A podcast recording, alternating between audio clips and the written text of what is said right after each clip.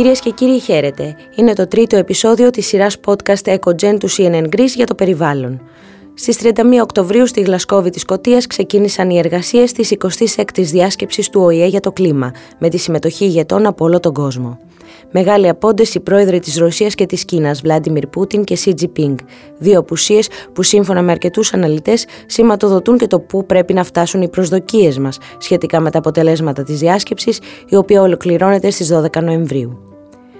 Μαζί μας στο στούντιο είναι ο κύριος Δημήτρης Ιμπραήμ, ο υπεύθυνος του τομέα κλίματος και ενέργειας του ΒΒΕ Ελλάς, με τον οποίο θα συζητήσουμε για τη διάσκεψη. Κύριε Ιμπραήμ, καλώς ήρθατε. Καλώς σας βρήκα. Ευχαριστώ πολύ για την πρόσκληση. Σας ρωτώ απευθείας, ποια είναι τα βασικά στοιχήματα που πρέπει να κερδιθούν από την 26η Παγκόσμια Διάσκεψη για το Κλίμα σύμφωνα με το ΒΒΕ Ελλάς. Να πούμε λίγο γιατί είναι σημαντική η Συμφωνία της Γλασκόβης. Το, το 2015 στο Παρίσι, η διάσκεψη του Παρισιού κατέληξε με την ομώνυμη συμφωνία, η οποία για πρώτη φορά έβαλε έναν νομικά δεσμευτικό στόχο να πετύχουμε, να συγκρατήσουμε μάλλον την αύξηση της θερμοκρασίας κατά 1,5 βαθμό Κελσίου. Η Συμφωνία του Παρισιού λέγει άλλο ένα πράγμα ότι κάθε πέντε χρόνια οι ηγέτες του πλανήτη πρέπει να συνέρχονται σε τέτοιε διασκέψεις, αυτές τις διασκέψεις, για να βλέπουν αν πηγαίνουμε καλά ως προς την πρόοδο των, των εργασιών και αν πετυχαίνουμε τον στόχο αυτόν, αν είμαστε σε τροχιά επίτευξης αυτού του στόχου. Η πρώτη λοιπόν αυτή ευκαιρία για να αναθεωρήσουμε, για να εξετάσουμε είναι η Γλασκόβη. Και αυτός ακριβώς ο λόγος είναι που καθιστά αυτή τη διάσκεψη τόσο σημαντική. Υπάρχουν λοιπόν τρία στοιχήματα τα οποία πρέπει να δούμε αυτή τη στιγμή στην ε, διάσκεψη της Λασκόβη. Το πρώτο είναι αν τελικά αξιολογούμε πραγματικά ότι είμαστε σε τροχιά, που δυστυχώς δεν είμαστε, πρέπει να καταβληθεί πολύ μεγαλύτερη προσπάθεια. Το δεύτερο στοιχείο είναι το ζήτημα της κλιματικής προσαρμογής. Κάποιες επιπτώσεις ήδη τις ζούμε και θα γίνονται χειρότερες όσο καλά και αν τα πάμε δυστυχώς. Ε, άρα πρέπει να προσαρμοστούμε σε έναν διαρκώς ε, θερμενόμενο πλανήτη. Και το τρίτο ζήτημα που είναι εξαιρετικά κανθούδες είναι το ζήτημα της χρηματοδότησης. Υπάρχουν πολλά κράτη στον πλανήτη αναπτυσσόμενα, τα οποία δεν ευθύνονται με τον ίδιο τρόπο ε, και στον ίδιο βαθμό για την κλιματική αλλαγή, αλλά υφίστανται τις επιπτώσεις και είναι πολύ λιγότερο προετοιμασμένα. Χρειάζονται λοιπόν επαρκή χρηματοδότηση, σταθερή χρηματοδότηση, ώστε να μπορούν να αντιμετωπίσουν ε, τις προκλήσεις που έχει η μετάβαση στην κλιματική ουδετερότητα. Εσείς ρεαλιστικά τι πιστεύετε πως πρέπει να περιμένουμε από τη διάσκεψη αυτή, ποια είναι η άποψή σας, οι προσδοκίες από την πρόσφατη σύνοδο των G20 στη Ρώμη ε, ήταν, ε, μάλλον διαψεύστηκαν, μάλλον πήραμε το ελάχιστο που θα μπορούσαμε; Ναι, ήταν απογοητευτικό το αποτέλεσμα της, ε, G, της G20 ήταν απογοητευτικό. Να, να πούμε το εξής. Εάν σήμερα οι ηγέτες του πλανήτη δεν προχωρούσαν σε καμία νέα δέσμευση και αν απλά υλοποιούσαν αυτά που μέχρι τώρα έχουν εξαγγείλει στο ακέραιο, η θερμοκρασία του πλανήτη θα αυξανόταν κατά 2,9 βαθμούς Κελσίου έως το 2100. Άρα το ελάχιστο που πρέπει να περιμένουμε είναι να αναγνωρίσουν οι ηγέτες ότι υπάρχει αυτό το κενό και να δημιουργηθεί ένα σχέδιο δράσης με πραγματικά μέτρα και πολιτικές όμως, γιατί αυτά είναι στο τέλος που θα κάνουν τις διαφορές, σε μια σειρά αποζητήματα η απεξάρτηση από τα ορεικτά καύσιμα, η προστασία της φύσης και φυσικά ξανά βάζω το θέμα της χρηματοδότησης των αναπτυσσόμενων κρατών. Αυτά τα τρία στοιχεία λοιπόν είναι το απολύτως ελάχιστο που πρέπει να δούμε σαν αποτέλεσμα ε, στην COP26. Δηλαδή ουσιαστικά η Συμφωνία του Παρισιού αυτή τη στιγμή έχει ξεπεραστεί. Πρέπει να, να αναθεωρηθεί δραστικά. Έχει μια πολύ καλή ε, δικλίδα ασφαλείας η οποία ονομάζεται Διαδικασία του Παγκόσμιου Απολογισμού στη Συμφωνία του Παρισιού. Τι λέει αυτή, κάθε πέντε χρόνια αναθεωρούμε, εξετάζουμε την πρόοδό μας. Αν βρισκόμαστε δηλαδή σε τροχιά επιτεύξης του 1,5 βαθμού. Εάν δεν είμαστε, πρέπει να αναθεωρούμε τα πλάνα μας και τις πολιτικές μας. Να καταθέτουμε πιο φιλόδοξα και πιο τολμηρά πλάνα. Το 2020 ήταν η πρώτη ευκαιρία. Θα ξαναέχουμε. Η διάσκεψη της Γλασκόβης που αναβλήθηκε και μετατέθηκε για το 2021 λόγω της πανδημίας ήταν η πρώτη ευκαιρία. Θα έχουμε άλλη μία την επόμενη το 2025, άρα από το 2023 και μετά θα ξαναέχουμε μια συζήτηση αναβάθμισης. Παρ' όλα αυτά δεν μπορούμε να περιμένουμε το 2023. Η COP26 είναι πολύ σημαντική γιατί εδώ μπορούν να μπουν πρακτικές αποφάσεις και μέτρα υλοποίησης όπως αυτά που είδαμε πριν από λίγες μέρες. Που είναι η απόφαση για τη μείωση των εκπομπών μεθανίου, μέχρι το 2030, μια νέα απόφαση, μια εξαγγελία η οποία έχει πλέον τη στήριξη 100 κρατών, 100 και πλέον κρατών. Και η δεύτερη είναι μια εξαγγελία για τον τερματισμό της αποδάσωσης και την προστασία της φύσης ξανά μέχρι το 2030. Αυτά είναι πολύ σημαντικές εξαγγελίες, χρειάζονται όμως μέτρα υλοποίησης, μέτρα εφαρμογής. Ω εξαγγελίες θεωρείτε ότι είναι επαρκής σε αυτό το σημείο που βρισκόμαστε; Όχι, σε καμία περίπτωση. Σε καμία περίπτωση δεν είναι επαρκής. Είναι, μας οδηγούν σε έναν πλανήτη σε ένα μέλλον δυστοπικό. εάν η θερμοκρασία αυξηθεί όπως προβλέπεται ότι θα αυξηθεί κατά 2,9 βαθμούς Κελσίου, αν δεν αλλάξουμε τα πράγματα, γιατί μπορούμε να αλλάξουμε τα πράγματα, ε, τα παιδιά μας απλά δεν θα μπορούν να ζουν όχι με αξιοπρέπεια, με ασφάλεια. Ήδη βλέπουμε ε, το καλοκαίρι που μας πέρασε, βιώσαμε τι σημαίνει η κλιματική αλλαγή. Εδώ να ανοίξω μια παρένθεση, η κλιματική αλλαγή είναι μια συνθήκη που διαμορφώνει πιο δυσχερείς καταστάσεις. Ε, και αυτά τα ζούμε, αυτά που ζούμε, αυτά που είδαμε το καλοκαίρι, είναι ε, επειδή η θερμοκρασία έχει αυξηθεί κατά ένα βαθμό Κελσίου. Σκεφτείτε λοιπόν εκθετικά μεγαλύτερο το κίνδυνο αν προχωρήσουμε στα χειρότερα σενάρια. Ωραία, να έρθουμε λίγο στην Ελλάδα, στα ελληνικά πράγματα. Ε, ποιοι είναι οι τομείς στους οποίους απαιτείται, κατά τη γνώμη σας, δράση εδώ και τώρα; Το ΒΒΕ έστειλε και μία επιστολή στον Πρωθυπουργό πριν από τη διάσκεψη με πολύ συγκεκριμένες αναφορές. Υπάρχουν τρία ή τέσσερα πεδία, αν θέλετε, στα οποία η Ελλάδα μπορεί να κάνει πολύ μεγάλη διαφορά. Να πούμε πρώτα απ' όλα ότι η Ελλάδα είναι σε μια πολύ ευαίσθητη κλιματική γειτονιά. Είναι ότι η Ανατολική Μεσόγειος είναι εξαιρετικά ευάλωτη στην κλιματική αλλαγή. Καύσονε, ξηρασίες και ακραία καιρικά φαινόμενα είναι φαινόμενα τα οποία τα ζούμε, τα βιώνουμε ήδη με πολύ χαμηλότερη αύξηση της θερμοκρασίας. Σκεφτείτε τι θα γίνει στο μέλλον. Άρα η Ελλάδα έχει στρατηγικό συμφέρον να πρωτοστατήσει στη δράση για την καταπολέμηση της κλιματικής αλλαγής. Τέσσερις πυλώνες. Ο πρώτος είναι η απεξάρτηση από τα ορυκτά καύσιμα η Ελλάδα πήρε μια γενναία απόφαση να φύγει από το λιγνίτη. Δεν είναι αρκετό όμως, αν φύγουμε από το λιγνίτη και γυρίσουμε στο ορυκτό αέριο, αυτό δεν κάνει πολύ μεγάλη διαφορά. Δεν μας δεν μας ωφελεί αρκετά. Έχει πολύ μεγάλο δυναμικό σε ανανεώσιμες πηγές ενέργειας και φυσικά εξοικονόμηση ενέργειας. Αυτά λοιπόν τα δύο είναι ικανά για να φύγουμε οριστικά από τα ορυκτά καύσιμα μέχρι το 2035. Αυτό είναι το πρώτο. Το δεύτερο είναι να ακυρωθεί το πρόγραμμα εξόριξη υδρογονανθράκων. Υπάρχει ένα πολύ μεγάλο σχέδιο. Αυτή τη στιγμή 75.000 τετραγωνικά ε, χιλιόμετρα στεριάς και θάλασσας έχουν παραχωρηθεί σε πετρελαϊκές επιχειρήσεις για έρευνα και εξόριξη υδρογονανθράκων. Δεν μπορούμε να τραβήξουμε, ακόμα και αν είχαμε πετρέλαιο, ακόμα και αν αποδειχθεί ότι έχουμε, δεν έχουμε τη δυνατότητα κλιματικά να εξορίξουμε ε, πετρέλαιο και αέριο. Άρα πρέπει να τερματιστεί αυτό το πρόγραμμα γιατί έχει και πολύ μεγάλο οικονομικό κίνδυνο για τη χώρα μας. Το τρίτο είναι η προστασία της φύσης. Η φύση είναι σύμμαχος. Δεν μπορούμε να ζήσουμε αν δεν υπάρχει ένας υγιής πλανήτης και μας βοηθάει και στην καταπολέμηση της κλιματικής αλλαγής. Και το τέταρτο στοιχείο είναι η ενθάρρυνση της συμμετοχής των πολιτών στην ενεργειακή μετάβαση. Οι πολίτες πρέπει να είναι όχι παθητικοί ε, και να παρακολουθούν τις εξελίξεις στην ενέργεια, πρέπει να είναι οι ίδιοι πρωταγωνιστές, να μπορούν να παράγουν τη δική τους ενέργεια. Αυτό χρειάζεται πολύ περισσότερα μέτρα και πολιτικές. Πιστεύετε ότι οι Έλληνες πολίτες είναι έτοιμοι για μια τέτοια δραστική αλλαγή στην καθημερινότητά τους; Δυστυχώς τη βιώνουμε ήδη την αλλαγή, αλλά όχι με τον τρόπο που θα θέλαμε. Μπορούμε να έχουμε ένα πολύ καλύτερο μέλλον, αρκεί να σχεδιαστεί. Εάν η κυβέρνηση συστηματικά και με επιμονή παρουσιάσει ένα πιστικό σχέδιο στους πολίτες, οι πολίτες θα το ακολουθήσουν. Θεωρώ ότι η στάση των πολιτών στο πρώτο κύμα της πανδημίας πριν από 1,5 χρόνο είναι ένα πολύ χαρακτηριστικό παράδειγμα για το πώς οι πολίτες τελικά μπορούν να στηρίξουν ένα σχέδιο αν αυτό παρουσιάζεται με επιστημονικό τρόπο και με πιστικό τρόπο. Ε, άρα θεωρώ ότι με, με το σωστό σχέδιο και τη σωστή εφαρμογή του φυσικά και μπορούν οι πολίτες να σταθούν στο ύψος των περιστάσεων. Σε αυτό θα επανέλθω μόνο ε, μιας και αναφέρατε την απολιγνητοποίηση. Ε, εν μέσω αυτής της ενεργειακής κρίσης που ζει ο πλανήτης ε, φέτος, Πολλοί θεωρούν ότι η, η Ελλάδα βιάστηκε να προχωρήσει στην απολιγνητοποίηση με αποτέλεσμα τώρα να είναι εκτεθειμένοι και οι Έλληνες πολίτες να είναι αναγκασμένοι να πληρώνουν ένα υπερβολικό κόστος για να εξασφαλίζουν την ενέργεια που χρειάζονται. Ποια είναι η θέση σας σε αυτό; Αυτό που δεν γνωρίζει πολλοί κόσμος είναι ότι η απολιγνητοποίηση έγινε φυσικά έγινε για περιβαλλοντικούς λόγους, αλλά υπήρχε ένας πολύ μεγάλος οικονομικός παράγοντας. Οι λιγνητικές μονάδες είναι ζημιογόνες κάθε μέρα που λειτουργούν. Άρα ο βασικός παράγοντας ήταν πρωτίστως ο οικονομικός ο βασικός λόγος για τον οποίο βιώνουμε αυτή τη στιγμή την ενεργειακή κρίση είναι η άνοδος της τιμής του ορεικτού αερίου.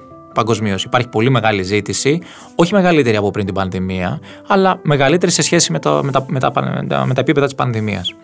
Ε, και δεν έχει έρθει στο ίδιο επίπεδο η προσφορά. Αυτό λοιπόν έχει δημιουργήσει μια ε, αριθμία, να το πω, η οποία προκαλεί τις αυξήσεις. Η χώρα μας είναι εκτεθειμένη σε αυτές τις αυξήσεις γιατί είναι πολύ σπάταλη ενεργειακά. Να σας πω ένα πολύ απλό παράδειγμα. Στην Ελλάδα ας πούμε, υπάρχουν περίπου 4 εκατομμύρια κατοικίες. Οι 2,7 εκατομμύρια κατοικίες είναι χτισμένες πριν το 80. Αυτό σημαίνει ότι δεν έχουν στοιχειώδη δημόνωση. Οι πολίτες δηλαδή είναι υποχρεωμένοι να πληρώνουν υπέρογκους λογαριασμούς ενέργειας απλά για να θερμάνουν κάθε χρόνο το σπίτι τους ή να το τροσίσουν το καλοκαίρι. Ένα πρόγραμμα επιθετικής, ριζικής ενεργειακής αναβάθμισης, ας πούμε, ενός εκατομμυρίου κτηρίων μέχρι το 2030, θα ήταν ένα εργαλείο το οποίο θα θωράκιζε στο διηνεκέ, στο μέλλον, συνεχώς τους πολίτες από τέτοια φαινόμενα τα οποία δεν μπορούμε να αποκλείσουμε ότι θα ξανασυμβούν στη συνέχεια. Άρα αντί να εξετάζουμε πρόσκαιρα, παροδικά ε, μέτρα, τα οποία είναι απαραίτητα αυτή τη στιγμή, πρέπει να στηρίξουμε τους ε, πιο ευάλωτους πολίτες, αλλά ε, επί της ουσίας αντιμετωπίζουν το σύμπτωμα, όχι την αιτία. Ε, θα πρέπει να στραφούμε σε τέτοιου είδους λύσεις για να μπορούμε να έχουμε ένα μακροπρόθεσμο θετικό αποτέλεσμα. Οι ανανεώσιμες πηγές ενέργειας και η εξοικονόμηση ενέργειας είναι η μοναδική λύση για να αντιμετωπίσουμε την ενεργειακή κρίση που βιώνουμε. Φυσικά μαζί με τα, άμεσα, με τα άμεσα μέτρα που πρέπει να πάρουμε τώρα για την προστασία των πιο ευάλωτων νοικοκυριών. Πάνω σε αυτό που, που επισημάνατε ότι είμαστε μια χώρα που καταναλώνει υπερβολικά πολλή ενέργεια, το βέβαια φελάς αξιολογεί τη μείωση του περιβαλλοντικού μας αποτυπώματος, ειδικά όσον αφορά την κατανάλωση ενέργειας, ως το κλειδί για την ανάσχεση των συνεπειών της κλιματικής κρίσης. Ε, με ποιους τρόπους θα ήθελα να μας πείτε ε, προσπαθείτε να ευαισθητοποιήσετε τους πολίτες και αν πιστεύετε ότι ε, πράγματι ε, μπορούμε να δούμε άμεσα αποτέλεσμα από αυτό. Καταρχάς, θεωρούμε ως βέβαια ότι η μεγαλύτερη ευκαιρία να έχουμε αλλαγή είναι να πιέσει τις πολιτικές ηγεσίες. Άρα, η, δουλειά μας στοχεύει σε ένα πρώτο επίπεδο στο να πιέσουμε την πολιτική ηγεσία να φέρει αυτές τις πολιτικές. Σε δεύτερο επίπεδο, επίσης πολύ σημαντικό, ε, είναι η αλλαγή των συνηθιών των πολιτών. Αυτό όμως δεν μπορεί να γίνει εν κενό. Πρέπει να γίνει σε συνεργασία με την πολιτική ηγεσία. Υπάρχουν δύο-τρία ε, σημεία στα οποία μπορεί να γίνει πολύ μεγάλη διαφορά. Το πρώτο είναι αυτό που είπαμε νωρίτερα, η εξοικονόμηση ενέργειας. Η χώρα μας είναι σπάταλη. Αν θέλουμε να το δούμε θετικά, έχει πολύ μεγάλη δυνατότητα, πολύ μεγάλη προοπτική ε, και πολύ μεγάλο όφελος αν επενδύσει στην εξοικονόμηση ενέργειας. Το δεύτερο στοιχείο είναι ανανεώσιμες πηγές ενέργειας, που είναι και ένα ας το πούμε πιο ακαθόδες ζήτημα στην Ελλάδα. Ένα από τα βασικά στοιχεία που ελείπουν αυτή τη στιγμή στη χώρα μας είναι το κατά πόσο συμμετέχουν οι πολίτες στη μετάβαση. Υπάρχουν εργαλεία, όπως ας πούμε για παράδειγμα οι ενεργειακές κοινότητες, αλλά δεν είναι αρκετά διαδεδομένα και ακόμα και αυτά έχουν σημαντικά προβλήματα γραφειοκρατίας, ας πούμε. Εάν συστηματικά εκπαιδεύσεις τους πολίτες να επενδύσουν σε τέτοιες μορφές, εάν τους δείξεις πώς να το κάνουν, εάν καταστήσεις τη διαδικασία όσο πιο απλή γίνεται, π.χ. με ηλεκτρονικά ε, εργαλεία, και το κάνεις με συστηματικό τρόπο, θα δεις βελτίωση.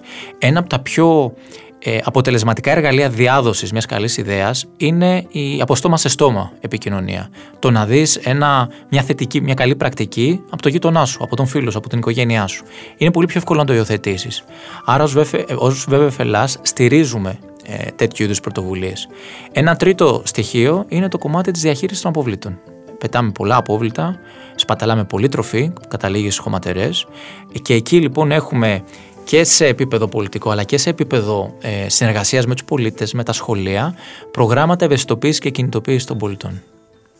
Υπάρχει κάποια χώρα που θεωρείται πρότυπο στη διαχείριση της ε, ενέργειας; Ε, είναι δύσκολη ερώτηση αυτή γιατί είναι Γενικά είμαι πολύ προσεκτικός όταν λέω ότι πρέπει να ακολουθήσουμε ένα άλλο παράδειγμα. Κάθε χώρα είναι εξαιρετικά ιδιαίτερη περίπτωση. Ε, βλέπουμε πολύ μεγάλες διαφορές ακόμα και σε επίπεδο Δήμου. Δηλαδή, όταν σχεδιάζει μια πολιτική, είναι πιθανόν τώρα, ας πούμε, τη δίκαιη μετάβαση, διαφορετικές ανάγκες έχει ο Δήμος Κοζάνης, διαφορετικές ανάγκες έχει ο, ο Δήμος Μεγαλόπολης ή ακόμα και ε, ο Δήμος Εορδέας, που είναι δίπλα στην Κοζάνη. Άρα είμαι αρκετά διστακτικός στο να πω ότι αυτή η χώρα είναι το σωστό παράδειγμα και πρέπει να το ακολουθήσουμε. Καλές πρακτικές υπάρχουν παντού. Η Δανία, ας πούμε, είναι μια χώρα η οποία την δεκαετία του 70, μέσα στην μεγάλη πετρελαϊκή κρίση, αποφάσισε στρατηγικά ότι θα φύγει από το πετρέλαιο και θα αναπτύξει τις εγχώριες πηγές ενέργειας που ήταν κυρίως η αιωλική ενέργεια. Αυτός είναι και ο λόγος που σήμερα η, Δανία είναι ένας πρωταγωνιστής στην, στην παραγωγή καθαρή ενέργειας. Η απόφαση όμως η στρατηγική ελήφθη πριν από 50 χρόνια. Αυτό λοιπόν δείχνει, πριν από 40 χρόνια, συγγνώμη. Αυτό, α, πριν από 50 χρόνια, συγγνώμη. Ε, αυτό λοιπόν δείχνει ότι ε, χρειάζεται ένα σχέδιο στρατηγικό το οποίο υλοποιείται με μεθοδικότητα και, και με σύστημα.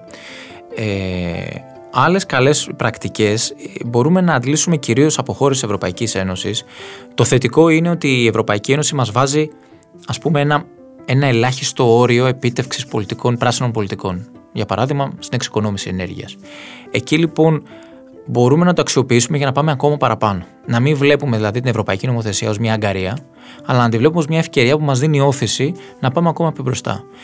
Και να μην ξεχνάμε ότι επενδύσεις στην πράσινη ενέργεια ή στην εξοικονόμηση ενέργειας δεν είναι μόνο περιβαλλοντικά φιλικές. Δημιουργούν θέσεις εργασίας σε όλη τη χώρα, μειώνουν την εξάρτηση της χώρας από εισαγόμενα καύσιμα και άρα τη θωρακίζουν από επόμενε ενεργειακές κρίσεις. Ε, και φυσικά βοηθούν και στην καταπολέμηση της ατμοσφαιρικής ρήπανσης, που επίσης είναι ένας παράγοντας που δεν τον αξιολογούμε αρκετά και είναι πολύ μεγάλο πρόβλημα για την προστασία της δημόσιας υγείας. Και επιβαρυντικό για την. Ναι, Φυσικά. Ναι, από αυτή την άποψη. Λοιπόν, για να επανέλθουμε τώρα στη διάσκεψη της Γλασκόβης, είπατε και πριν ότι ε, η πολιτεία πρέπει να ε, ε, πείσει τους πολίτες επιστημονικά κατά το πρότυπο του πρώτου κύματος της πανδημίας ότι ε, υπάρχει τρόπος αντιμετώπισης. Στη διάσκεψη της Γλασκόβης, λοιπόν, είδαμε όλους τους ηγέτες από το βήμα των ενακτήριων ομιλιών τους να μας λένε ότι είμαστε στο παραπέντε, είμαστε στο τελευταίο λεπτό της δράσης, έχουμε αργήσει πάρα πολύ και την ίδια ώρα δεν υπάρχει καμία προθυμία εφαρμογής ε, η λήψης δραστικών αποφάσεων και ακόμα περισσότερο εφαρμογής τους. Βλέπουμε μια πολύ μεγάλη διστακτικότητα, ακόμα και για τη χώρα μας, όπως είπατε. Προχωρήσαμε στην απολιγνητοποίηση, έστω και αν τα πρώτα, τα, τα βασικά κίνητρα ήταν οικονομικά. Την ίδια ώρα όμως τρέχει και το πρόγραμμα με τους υδρογονάνθρακες. Οπότε ουσιαστικά η μία απόφαση ακυρώνει την άλλη από περιβαλλοντική ε, ματιά. Ποια είναι η θέση σας, Πώς θα το αντιμετωπίσουμε αυτό. Στη Γλασκόβη δυστυχώς η κατάσταση είναι όπως, ε, όπως περιγράψατε. Ε, είναι για κακή συγκυρία. Ε, σίγουρα δεν βοηθάει ούτε η πανδημία ούτε η ενεργειακή κρίση. Α πούμε, για παράδειγμα, τα ε, μεγάλα κράτη, οι μεγάλε πετρελαιοπαραγωγές χώρες ε, έχουν άλλη, άλλο πάτημα αυτή τη στιγμή μέσα στη διάσκεψη αυτή και είναι πολύ πιο αρνητική η στάση τους από ό,τι είναι, είναι συνήθως. Και συνήθως είναι αρκετά αρνητική. Άρα δεν είναι καλή συγκυρία, αλλά αυτό δεν μπορεί να είναι δικαιολογία. Ε, αυτά που βιώνουμε τώρα και τόσο η πανδημία όσο η ενεργειακή κρίση όλα έχουν σχέση με την σπασμένη σχέση που έχει ο άνθρωπος με τη φύση και με την αιμονή που έχουμε από τα ορυκτά, με τα ορυκτά καύσιμα. Άρα κανονικά θα πρέπει να το δούμε ως μια ευκαιρία να κάνουμε ένα βήμα μεγάλο μπροστά. Ε, θεωρώ ότι θα υπάρχουν πολύ μεγάλες αντιδράσεις ε, κοινωνικές ε, ας πούμε το μαθητικό κίνημα, το Fridays for Future ήταν μια, ε, τα τελευταία χρόνια και προ-πανδημίας ήταν ένας πολύ βασικός παράγοντας για τον οποίο η Ευρωπαϊκή Ένωση αναβάθμισε την κλιματική της πολιτική πριν από ένα χρόνο. Ήρθε με την Ευρωπαϊκή Πράσινη Συμφωνία, τον Ευρωπαϊκό Κλιματικό Νόμο και νέους στόχους για τη μείωση των εκπομπών αέριων θερμοκηπίου. Άρα θεωρώ ότι και τώρα η κοινωνική πίεση, η πίεση από τα κάτω, είναι κάτι που μπορεί να, να φέρει την αλλαγή. Σε καμία περίπτωση όμως δεν μπορείς να προδικάσεις το αποτέλεσμα της διάσκεψης Γλασκόφη μέχρι και την τελευταία στιγμή. Έχουμε δει διασκέψεις δηλαδή που και στο τελευταίο λεπτό, στο παραπέντε, ε, έχουν αναγκαστεί να παραταθούν μετά τα μεσάνυχτα. Βλέπουμε ένα αποτέλεσμα το οποίο μπορεί να σώσει τη, την περίσταση. Όμως η εικόνα είναι αυτή που, που δίνετε εσείς. Είμαστε μακριά ακόμα από αυτό που πρέπει να γίνει και για, να, για να πετύχουμε το στόχο του 1,5 βαθμού. Για να πετύχουμε δηλαδή ένα μέλλον ε, ευημερίας. Ωραία. Και τέλος θέλω να σας ρωτήσω, υπάρχει ένα ορόσημο που εσείς θεωρείτε ότι εάν το πετύχουμε ε, με βάση τα δεδομένα, τα σημερινά δεδομένα, θα, πραγματικά θα πιστείτε ε, ως γνώστες και βασικά ότι όντως κάτι πάει να γίνει και πάει να αλλάξει η κατάσταση προς το θετικό αυτή τη φορά; Δύο, δύο δείκτες θα αναφέρω. Ο πρώτος είναι η ζήτηση ορυκτών καυσίμων παγκοσμίως. Ε, είμαστε πολύ κοντά στο να κορυφωθεί και να αρχίσει να μειώνεται πλέον η ζήτηση. Αυτό θα στείλει ένα σημάδι που πιθανότατα να φέρει τεκτονικές αλλαγές. Δηλαδή, ξαφνικά να βλέπουμε το σύστημα, το, όταν καταρρεύσει το σύστημα λίγες στιγμές πριν, ε, δεν, δεν το μπορείς να το διακρίνεις. Βλέπεις μόνο τις ρογμές. Ε, το να κορυφωθεί λοιπόν η ζήτηση και να αρχίσει να πέφτει μετά η ζήτηση ορεικτών καυσίμων παγκοσμίως μπορεί να, μπορεί να στείλει πολύ μεγάλες αλλαγές ε, σε, σε, πολύ μεγαλύτερο χρόνο, σε πολύ μεγαλύτερη ταχύτητα. Το ένα λοιπόν είναι αυτό και το δεύτερο είναι οι, οι εκπομπές αερίων θερμοκηπίου. Το 2020 ήταν η πρώτη χρονιά στην ιστορία που σημειώθηκε τόσο μεγάλη μείωση εκπομπών αερίων θερμοκηπίου σε σύγκριση με την περασμένη. Αφορούσε όμως λόγω, ήταν λόγω της πανδημίας. Δεν αφορούσε κάποια δομικά διαρθρωτικά μέτρα και πολιτικές. Πρέπει να δούμε λοιπόν επιτέλους τις παγκόσμιες εκπομπές αερίων θερμοκηπίου, που είναι αυτή τη στιγμή σε σχέση με την ενέργεια, αυτές που σχετίζονται με την, με την καύση ορεικτών καυσίμων, είναι περίπου 34 δισεκατομμύρια τόνοι διοξιδίου του άνθρακα κάθε χρόνο. Πρέπει να το δούμε να σταθεροποιείται και να αρχίζει να πέφτει. Αυτοί είναι οι δύο δείκτες που κυνηγάμε και θεωρητικά θέλουμε να συμβούν μέσα στα αμέσως επόμενα λίγα χρόνια. Εάν έχουμε αυτό, θα είμαστε αρκετά πιο αισιόδοξοι για το μέλλον. Με την απουσία της Κίνας όμως, μια επιστολή έστειλε ο, ο πρόεδρος. Θα σας πω για την Κίνα. Η Κίνα, η Κίνα έχει ήδη κλιματικό στόχο. Έχει έναν, δεν θα πω ότι είναι πιο φιλόδοξος, αλλά στέλνει ένα σημάδι το οποίο είναι ε, ανθρακική ουδετερότητα μέχρι το 2060 και κορύφωση των εκπομπών της, σταθεροποίηση δηλαδή και μετά μείωση, μέχρι το 2030. Αυτό από μόνο του είναι αρκετό να στείλει ένα σινιάλο. Υπάρχει όμως ένα ζήτημα και στις διεθνείς διαπραγματεύσεις όπως στη Γλασκόβη είναι, βγαίνει πολύ ψηλά. Το ζήτημα της ιστορικής ευθύνης. Η Κίνα όσο μεγάλος ρηπαντής και αν είναι, και σήμερα είναι ο πρώτος, ο μεγαλύτερος ρηπαντής, δεν έχει το ίδιο μερίδιο ιστορικής ευθύνης ε, στην κλιματική αλλαγή, που είναι ένα πρόβλημα που ξεκίνησε με τη βιομηχανική επανάσταση, σε σύγκριση με τις δυτικές χώρες. Όταν λοιπόν χώρες όπως η Ευρωπαϊκή Ένωση ή οι Ηνωμένες Πολιτείες δεν φέρουν επαρκείς στόχους, αυτό δεν φέρνει την αντίστοιχη πίεση σε χώρες όπως είναι η Κίνα, η Ινδία, πολύ περισσότερο η Ρωσία που έχει μια αρνητική στάση σε αυτά. Θεωρώ ότι η Κίνα μέσα στα επόμενα λίγα χρόνια θα αναθεωρήσει εκ νέου, όπως έχει κάνει και στο παρελθόν, την κλιματική της στάση, αλλά θα πρέπει να δει περισσότερα και από χώρες όπως είναι και από ηγέτες όπως είναι οι Ηνωμένες Πολιτείες και η Ευρωπαϊκή Ένωση. Πολύ ωραία. Εγώ έχω καλυφθεί και σας ευχαριστώ πολύ για αυτήν την ενδιαφέρουσα συνέντευξη. Αν θέλετε να συμπληρώσετε κάτι, πολύ ευχαρίστως. Ε, μπορούμε να πούμε για την ομιλία του Πρωθυπουργού, αν θέλετε, κάποια ναι, δύο πράγματα. Ναι, ένα σχόλιο, βέβαια. Ε, την, ε, την 1η Νοεμβρίου ήταν η, η παρουσία της της ε, Ελλάδας. Ε, μίλησε ο Πρωθυπουργός μας με την πεντάλεπτη ομιλία του. Δυστυχώς δεν ακούσαμε αυτά που έπρεπε να, να ακούσουμε. Ακούσαμε δύο κάποιες προτάσεις, οι οποίες κάποιες ήταν θετικές, αλλά ήταν γενικά αρκετά γενικές δεν είχαν δηλαδή μέτρα υλοποίησης. Και επίσης ε, υπήρχαν και ένα-δύο στοιχεία, όπως η πρόταση για την αυτιλία, που είναι επικίνδυνες προτάσεις. Μπορούν να κάνουν δηλαδή ζημιά στην ε, προσπάθεια για τη μείωση των εκπομπών αέρα θερμοκηπίου. Από την Ελλάδα, ξαναλέω, ζητάμε τέσσερα συγκεκριμένα πράγματα. 100% ανανεώσιμες πηγές ενέργειας στην ηλεκτροπαραγωγή μέχρι το 35, απόστρηση από τα ορυκτά καύσιμα, απεξάρτηση από τα, όλα τα ορυκτά καύσιμα, επιθετική προώθηση της εξοικονόμησης ενέργειας, κυρίως κοιτώντας τα σπίτια μας και τη βιομηχανία, προστασία της φύσης. Η χώρα μας είναι εξαιρετικά πλούσια σε, σε φύση και σε βιοπικιλότητα. Πρέπει να το προστατεύσουμε ως κόριο φθαλμού. Αυτό είναι μόνο κέρδος για τη χώρα μας. Και το τέταρτο στοιχείο είναι η εξάρτηση από το, η κατάργηση του προγράμματος, ε, η ακύρωση του προγράμματος ε, εξόρυξης των ανθράκων. Πιστεύετε ότι στην ομιλία του δεν ακούσαμε κάτι συγκεκριμένο σε αυτούς τους τέσσερις πυλώνες, το πρόγραμμα για τα νησιά, ας πούμε; Το πρόγραμμα για τα νησιά είναι μια θετική πρωτοβουλία που θα πρέπει να δούμε περισσότερα όμως για να μπορέσουμε να το αξιολογήσουμε. Δεν έχουμε επαρκεί πληροφορίες. Το πρόγραμμα για την ανάπτυξη υπεράκτων αιωλικών είναι σημαντικό. Αρκεί όμως να έχουμε και κάποιες δικλείδες ασφαλείας, όπως είναι πού θα μπουν τα αιωλικά τα θαλάσσια, ώστε να μην, προστατε... να μην επιβαρύνουν, για παράδειγμα, μεταναστευτικά πουλιά. Ε, και το τελευταίο που είπε, που ήταν κάπως πιο συγκεκριμένο, ήταν η διασύνδεση με την Αίγυπτο που θα, φέρει, θα φέρνει πράσινο ρεύμα και υδρογόνο, ρεύμα που παράγεται από υδρογόνο. Είναι σημαντικό αυτό το ρεύμα να μην παράγεται από υδρογόνο που παράγεται από φυσικό αέριο, ε, αλλά να παράγεται από πράσινο υδρογόνο. Και, και πάλι ε, θα πρέπει να δούμε πολύ περισσότερες λεπτομέρειες για να μπορούμε να το αξιολογήσουμε. Αυτό ήταν το πρόβλημα με την, με την ομιλία του. Δεν είχε αρκετά ε, συγκεκριμένες ε, εξαγγελίες, μέτρα και πολιτικές. Και εκτός από αυτό που μου είπατε για την αυτιλία, θεωρείτε ότι κατά τα άλλα, πούμε, ήταν σε μια σωστή κατεύθυνση; Ήταν ε, ε, μια γενική εισαγωγή που μπορεί να αποτιμηθεί δεν ακούσαμε κάτι καινούριο. Ε, τα είχαμε ακούσει και το, το προηγούμενο καιρό. Ε, τον κλιματικό νόμο, ας πούμε, που θα έρθει, τον, τον ξέρουμε ότι θα έρθει από τον περασμένο Μάιο. Την πρόταση για την αυτιλία, που ε, αυτό πιθανόν να δημιουργήσει προβλήματα, το ξέραμε από, περασμένη, από την περασμένη Άνοιξη. Αυτές τις πρωτοβουλίες τις είχαμε, τις είχαμε ακούσει. Δεν μας λείπουν οι εξαγγελίες αυτή τη στιγμή. Μας λείπουν τα μέτρα εφαρμογής από σήμερα κιόλας. Αυτό είναι που θα κάνει τη διαφορά πλέον. Αυτή η δεκαετία πρέπει να είναι η δεκαετία της δράσης. Η δεκαετία των πράξεων, όχι η δεκαετία των εξαγγελίων.